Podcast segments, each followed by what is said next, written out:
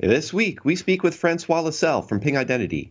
In the news segment, we find a lower case for HTTP 2, review a breach case for the cloud, make a case for fuzzing, and more. Stay tuned for Application Security Weekly. This is a Security Weekly production.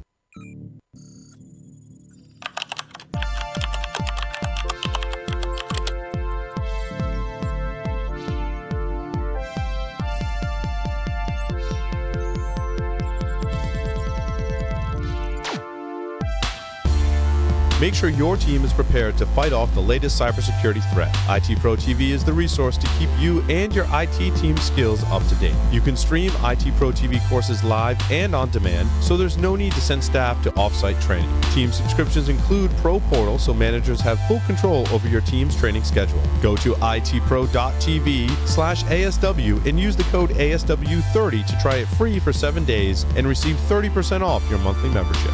Signal Sciences secures the most important web applications, APIs, and microservices of the world's leading companies, protecting over 7,500 applications and 150 billion production requests per week. Signal Sciences Next Gen WAF and RASP help companies increase security and maintain site reliability without sacrificing velocity, all at the lowest total cost of ownership. Signal Sciences patented technology protects any application against any attack with integrations into any DevOps toolchain. Signal Sciences, demand more from your WAF. Learn more at signalsciences.com forward slash PSW.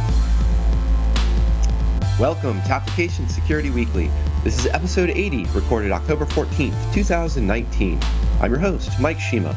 I'm here with Matt Alderman. Hey, Matt. Good morning. Happy Monday. Happy Monday.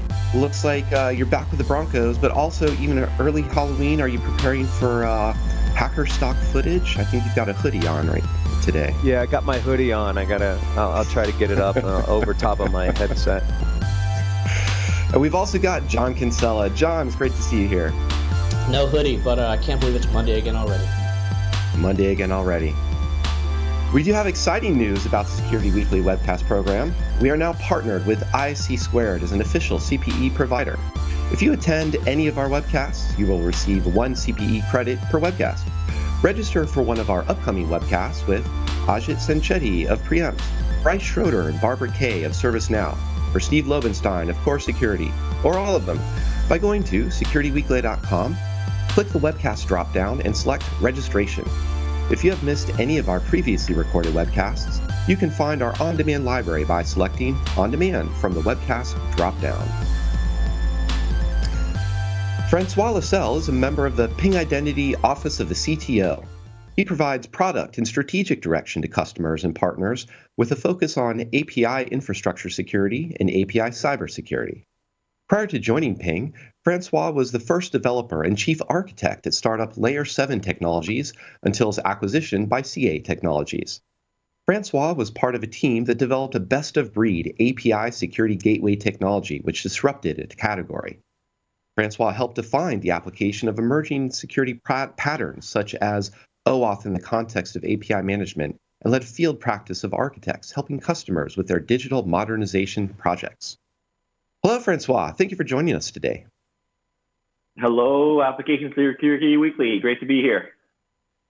Well, it's great to have you because um, you, you know, we're Application Security Weekly, and you got some application programming interface security um, credentials behind you, both in the sense of the work you have done, as well as even a lot of the patterns that you've introduced around making API security better. Um, I wanted to dive in first just by saying, you know, we OWASP recently has made a distinction with an API security top 10, um, distinguishing from the more general OWASP top 10. So maybe talk a little bit about to you what why what makes API security different, and why are we talking about API security specifically rather than just web security? Yeah, yeah, API security. I mean, uh, we're talking about application security, and and and uh, APIs very very often do power applications. And API security is really hot right now, right? We've got um, uh, a few compounding pressures, I would say, that makes it so that API security is really hot. We've got, uh, you know, a need for more openness Uh, you see it. Uh, organizations are trying to be more competitive to, to provide a, a service that can interop with uh, other things on behalf of users. So that's that's the need for more openness, which requires APIs. You even got regulations. If you think about um, open banking and PSD2 that's going on in Europe, that's that's basically forcing uh, banks to open up their services, and, and you achieve that through um, APIs. So the need for more openness but also the need for more privacy.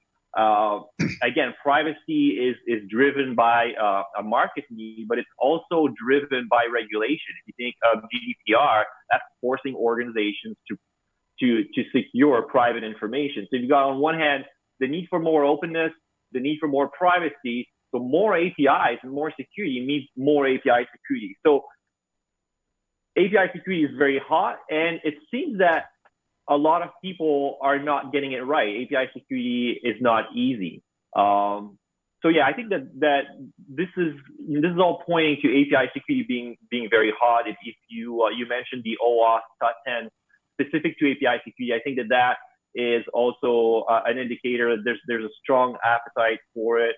Um, and I think it's it's really important to understand that you know hackers will call your API outside of your app right? So you need to look at security from an API perspective because the hacker is going to skip the application. And if you do all your security testing from within your app, you're missing things, some untested for scenario. You're, you're like kind of like an unknown zone and you have a number of blind spots there.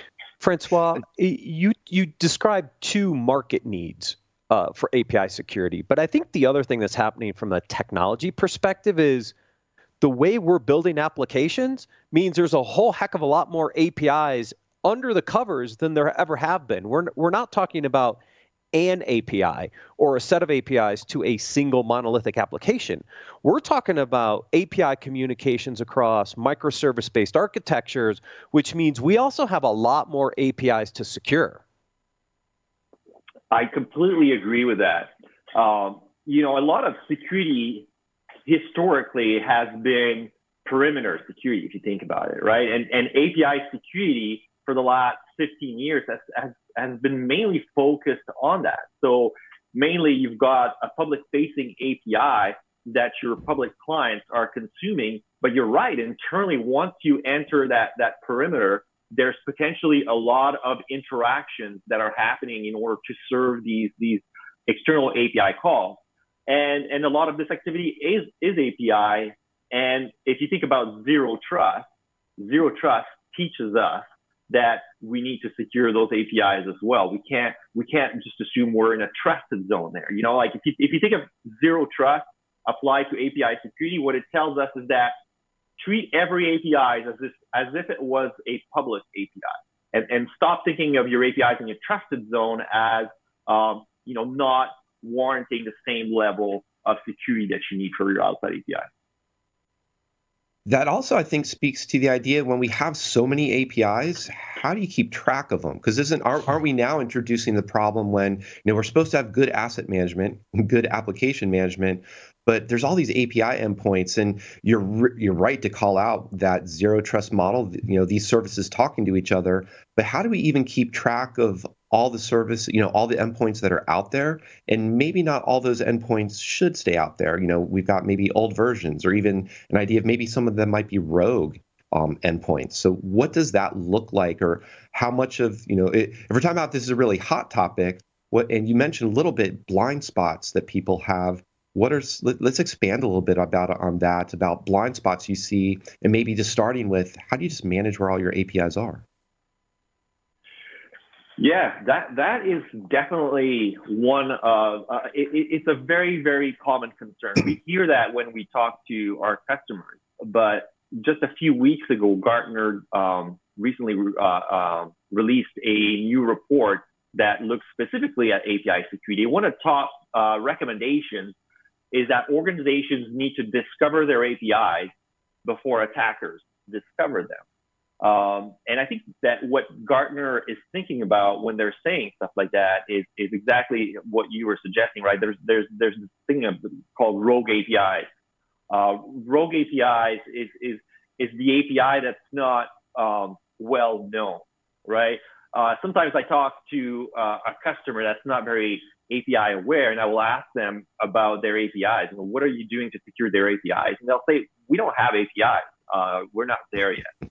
And, and then you show them this, this, this application, right? Oh, you have this application, right? Like I can go and, and, and, and consume your service through this application. How does that work? And they're not sure. And they find out, well, yeah, it's an API, but but it's a private API. You know, we're not making this public. So that, that's what I call an implementation detail right? You've got two Scrum teams that know about this API. Nobody else knows about this API, but the hacker is going to easily reverse engineer it. And, and that's when you're really in the danger zone. If you've not acknowledged this API, you're not securing it. So, so people are saying, I'm not confident that I know about all my APIs that are out there. You've got rogue APIs, you've got um, the old forgotten version, right? We've been doing APIs now for a couple decades almost. And, you know, those APIs evolve and you've got new versions coming out and, and, and maybe you, um, you need to keep an old version going for a little bit for a client that's not quite ready for a migration. Uh, and then you forget about it, right? Uh, but they're still out there. So you've got old versions, you've got the rogue APIs. So, so API uh, inventory, if you want, is is a problem. And API management is giving you a catalog of API, but that's not that's not necessarily effective APIs. And this is what we're looking at at, at Ping Identity. We're, we're listing APIs from looking at your API traffic to create a list of APIs based on effective traffic. This is what we're actually seeing going uh, on the network. So that's that's our strategy to complement uh, your API governance, if you like. So I think, Francois, that might be interesting to take a step back there for a second. Um, when I think of Ping, I think of the Ping probably from you know three to five years ago. It's an authentication provider. Um, sounding a little bit like over the years the story has changed, which you know not not a bad thing. We we desperately need API security, but maybe it might help to take a few seconds to talk to our listeners about sort of how um, Ping has progressed over the last few years. Absolutely. So I was doing API security, you know, back in, in the, the mid 2000s. And, and I do remember Ping already in those days because of their, um, their participation in federation standards. Uh, for example, mm-hmm. OAuth, which you know yep. became popular in 2010. OAuth became the de facto way that you issue a token and then you you validate a proof of authentication in an API flow. Um, so Ping Identity was very much, I would say, in those early days of API security, Ping Identity was was already on my radar. I already thought in those days about about Ping Identity in terms of API security because of that that that participation in the token aspect of API security. But recently, you are correct. Ping Identity has been focusing on API security outside of authentication. Um, with things, for example, like Ping data governance. Ping data governance is really uh, focused on API security and it addresses an API security problem that uh, where where you've got authorization decisions that need to be made based on very dynamic uh, pieces of information like user consent.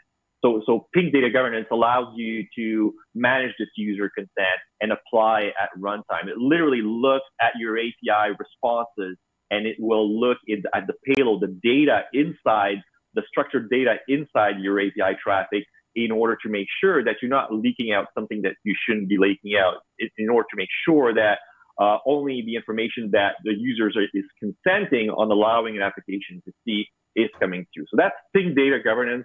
Another aspect, another product that Ping Identity uh, is is uh, focusing on these days is a product called Ping Intelligence for APIs. And Ping Intelligence for APIs is about monitoring your API traffic, uh, uh feeding uh, API traffic metadata into an AI engine, which is building machine learning models for your APIs, and then leveraging that for detecting anomalies at runtime. So really going beyond this foundational API security and catching attacks that you can't block with those traditional tools in order to uh, really augment your API security. Th- those two tools in particular um, are, are new with uh, Ping Identity, and, and they both have very direct focus on API security. Mm. So what's interesting about the strategy, just quickly, John, is you know I've I've been saying for years. I scream it at the rooftops whenever I can. It's about app user data, app user data. Uh, what's interesting though is most people who have gone after API security have kind of come more at it from the application side of the house. But API security also has a big part in identity, machine identity, API identity and that authentication component. I think it's really interesting to see Ping move from a traditional authentication play into API security from from that perspective because if we think about where the perimeter is moving, it's not only the identity it's the identity's interaction with these applications and or these apis and it's a really interesting story when you think about bringing those components together from a n- not traditional sense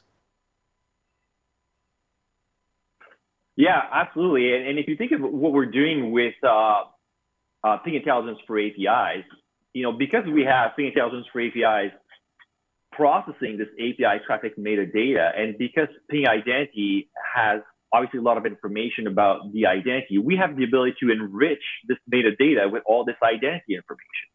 Uh, you know, if, if you're purely looking at your API traffic, the identity associated with these transactions is opaque to you. Uh, but but by dereferencing this additional information and by enriching the API metadata with it, we can provide additional value in terms of the visibility that we're giving you from a security perspective. It's not just about building uh, machine learning models for what your different API clients normally do, but what do your actual users do, and how does that look in your API traffic? That's another way that we can um, do things like detect uh, uh, deviations from models and predict attacks in real time. So maybe what is curious a little a little more detail about um, what are you doing there or how? So based off what you've said so far, I'm thinking this could either be a, an IPS or some sort of sniffer, or it could be a library which is compiled into code. Or how are you actually getting this feed for what APIs are out there? When you mentioned uh, being able to uh, track that down. Yeah, and, and if you think about what we said earlier, right, people are not confident that they know about all the APIs that they have. So where are you mm-hmm. getting this data from is obviously very important. Uh, so Ping Intelligence for API, first and foremost, we have formal integrations with uh, all of the relevant uh, API gateway vendors, and and we mm. do that because um, those have those, those, types of products are present in a lot of API stacks. So we're, we're talking about the MuleSoft gateways, we're talking about Apigee. We're talking about, you know, Axway, WSO2. Uh, uh, I'm going to hate myself for dropping, you know, some really good partners, uh, you know, Broadcom and, and IBM and, and all of those guys, right? Um, Tibco. So that's that's our, our, our, I would say our more de facto or more popular integration point where we will run as a sideband those gateways. So we don't want to mess up with how your API traffic is flowing uh, so we'll we'll be on the side of that gateway, and and we have a little agent running on that gateway, which is going to extract from the API transaction that it processes. Um, excuse me. It will extract the metadata that's needed to feed it to the data lake. So traditional API gateways, load balancers, and, and emerging technologies like Nginx is another way where we will also be able to run sideband. Um, if you have other APIs on the cloud, uh, you know, we'll run in an Amazon CloudFront, for example, which is very often the entry point for this API on your cloud. Um, but the way that we uh, pull this information and, and, and populate in our data lake itself uh, has an API associated with it to make it easy for people to attach this wherever they want. Um, so, for example, in, in, in, in my sandbox right now, uh, to keep things lightweight. Uh, I have a, a microservice that that to which I've, I've, attached a service filter, so a Spring Boot microservice filter, which is going to feed that metadata directly without having to go to a gateway or something like that. So this gives you a lot of, of options, right? From the the the very um, you know uh, upstream to the very downstream, like from from the the load balancer, the CloudFront, all the way to the microservice and anything in between. And you can also run it inline. It doesn't have to be sideband. We can also ourselves act as a reverse proxy. So by by doing this, you maximize your opportunities to catch this API traffic metadata. And one last thing about this is is um, you know when we talked about the blind spots, uh, one thing that that I forgot to mention is that right now people have been implementing API stacks for a while, and a lot of organizations have a heterogeneous environment, right? They'll have some Apigee here and some IBM there, and they will have their own inconsistent uh, security um, uh, security rules. There are inconsistent visibility. So we're just pulling from all these different sources into a single data lake, and we'll aggregate this information and give you visibility and security for all of it. Inconsistencies, I find that very hard to believe. Inconsistencies, that's right. Yeah, yeah, it is inconsistent, right? And there are a number of reasons why these API silos um, are starting to happen, and and it is a real problem. Like people are are in situations where you know they're getting a set of metrics, a, set of of uh, uh, key performance indicators from one stack that is hard to compare with what the other stack is looking at. Um, and it, it is a problem for API governance in this uh, in these API silos.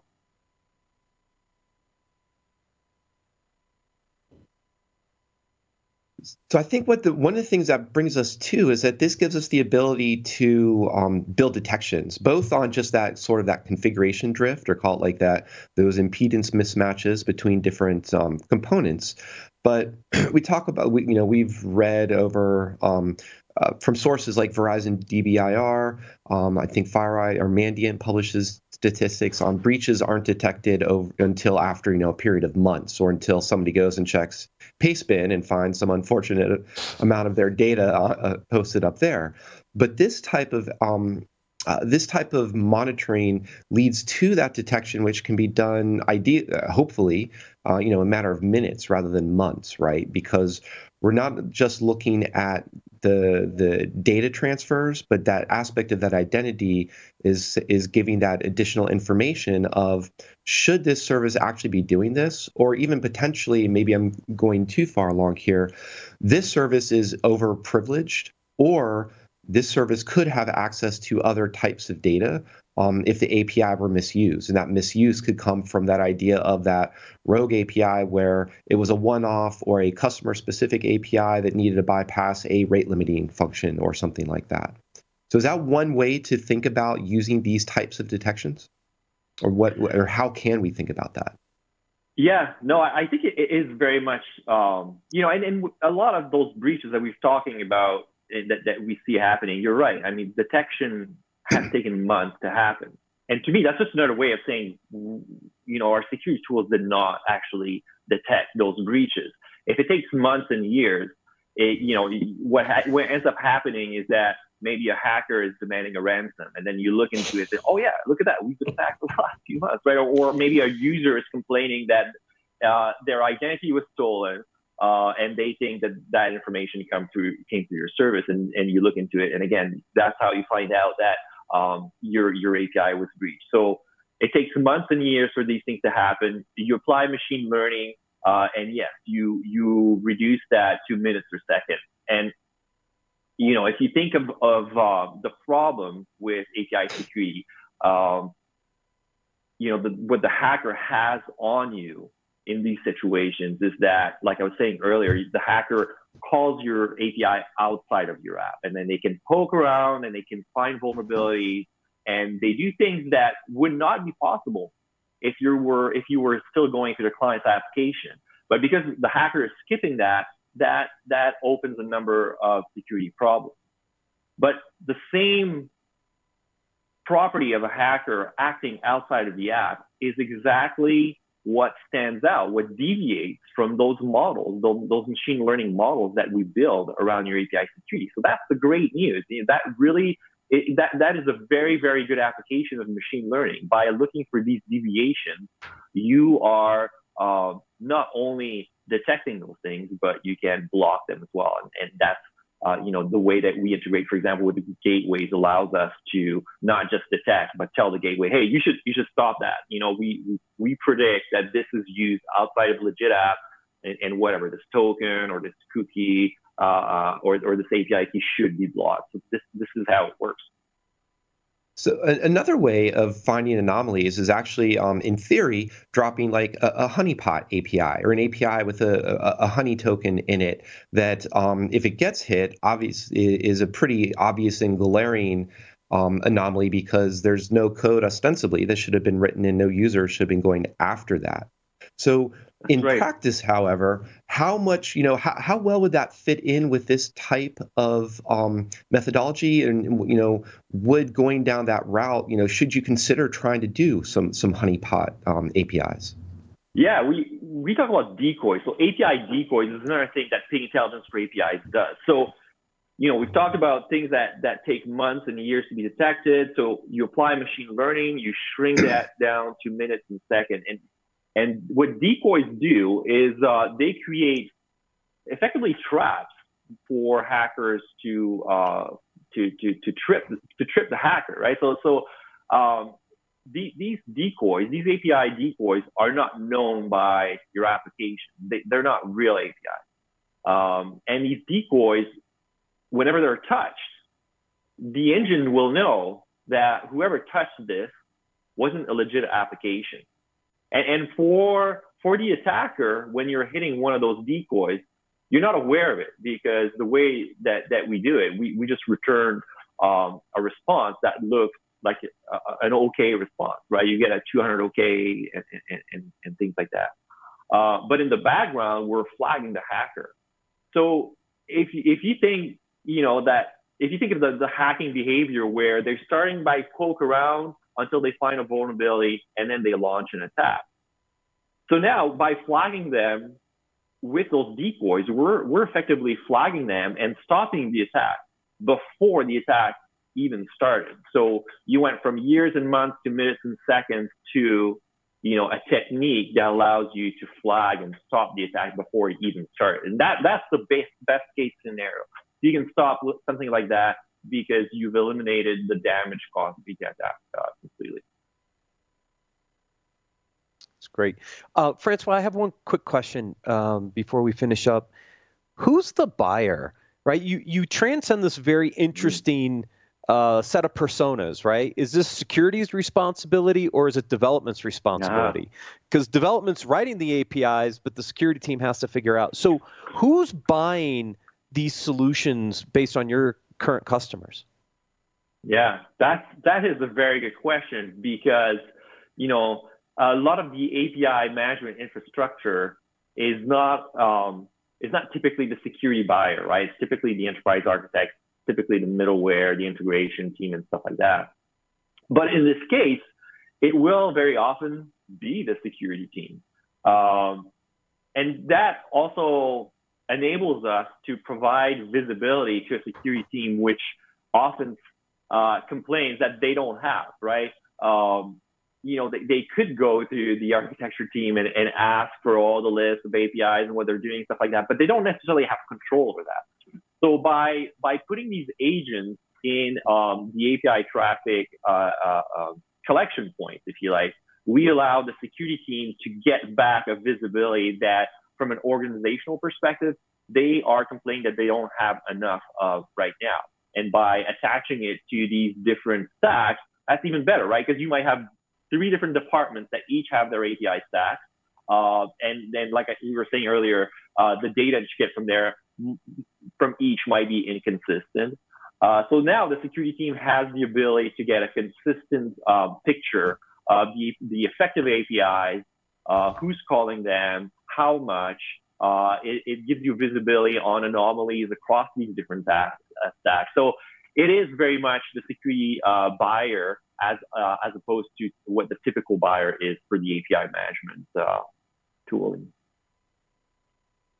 That's good because all the security teams need better visibility into this data. So hopefully That's they're right. calling you up to say, "Hey, uh, help me here," because I'm not quite sure what the app team's actually doing over there while they're developing these new apps. You got it. That's right. Speaking of developing the, these new apps, um, from a deployment perspective, or because you're mentioning, you know, that this does tie into a lot of the the gateways already. So I think that that sounds like a, a pretty low friction, pretty easy um, way to get you know to get visibility into the APIs. But we we've also talked a lot about you know what does it mean to be cloud native or using cloud you know the the, the native services provided or in cloud service providers.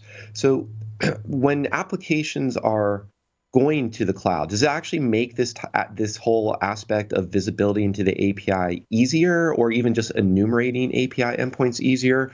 Or are there still mistakes that people would be making if they're building these in their you know in their own data centers in, in an older more traditional model? Yeah i mean going to the cloud um, and, and getting the information out of those APIs that are hosted on the cloud uh, can can be difficult, right? So if, if you are the API publisher and you're just using a cloud provider as um, you know an alternative to hosting uh, those APIs uh, yourself, that that's not a, that big of a stretch, right? Like I said earlier, you can go through the cloud front, you can go uh, downstream into the API endpoint and feed that information through these little agents. That that that works fine. But if you're if you're thinking of API from the perspective of you know somebody else's API, you know, like mm-hmm. I, I I have people in my organization that are using applications that are calling APIs that are completely out of my control, then it becomes harder uh, because you never have the ability to see 100% of the API traffic from somebody else's API perspective. Um, and so that can become a bit of a blind spot. And that's where you know, the client side agent uh, can help you get some of that visibility, uh, but you're not going to see the full picture. Um, and, you know, I think that there's a, something needs to happen there, in my opinion. Um, cloud providers need to give you the ability uh, to request and get information about their APIs that are relating to your usage of their service, just so that you can attach a lot of um, you know, not just your collection of the insights that you need, but also look for anomalies like we're doing for your own APIs, right? The same way that cloud providers today allow you to hook up to their service in order to inject yourself into the authentication of your workforce, right? Like single sign on, like you would do with Salesforce. You need something similar for the API traffic. I think that that's the next frontier. I, I hope that this uh, starts to happen.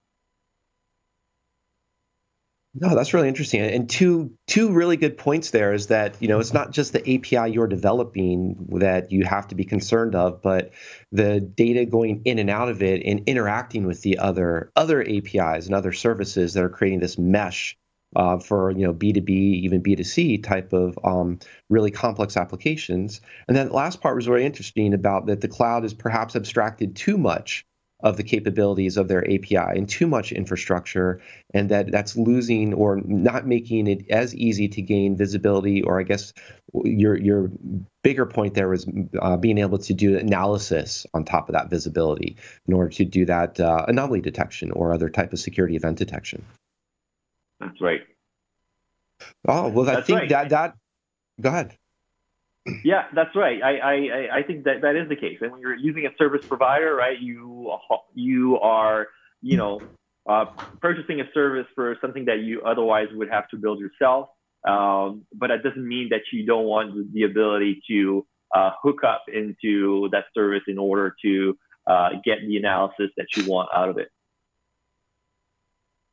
No, and I think that uh, for as much as for as much as we in working in security know about inconsistencies between different uh, configurations and configuration drifts, Francois, you've given a pretty consistent and strong message about API security. So I want to thank you for uh, coming and chatting with us.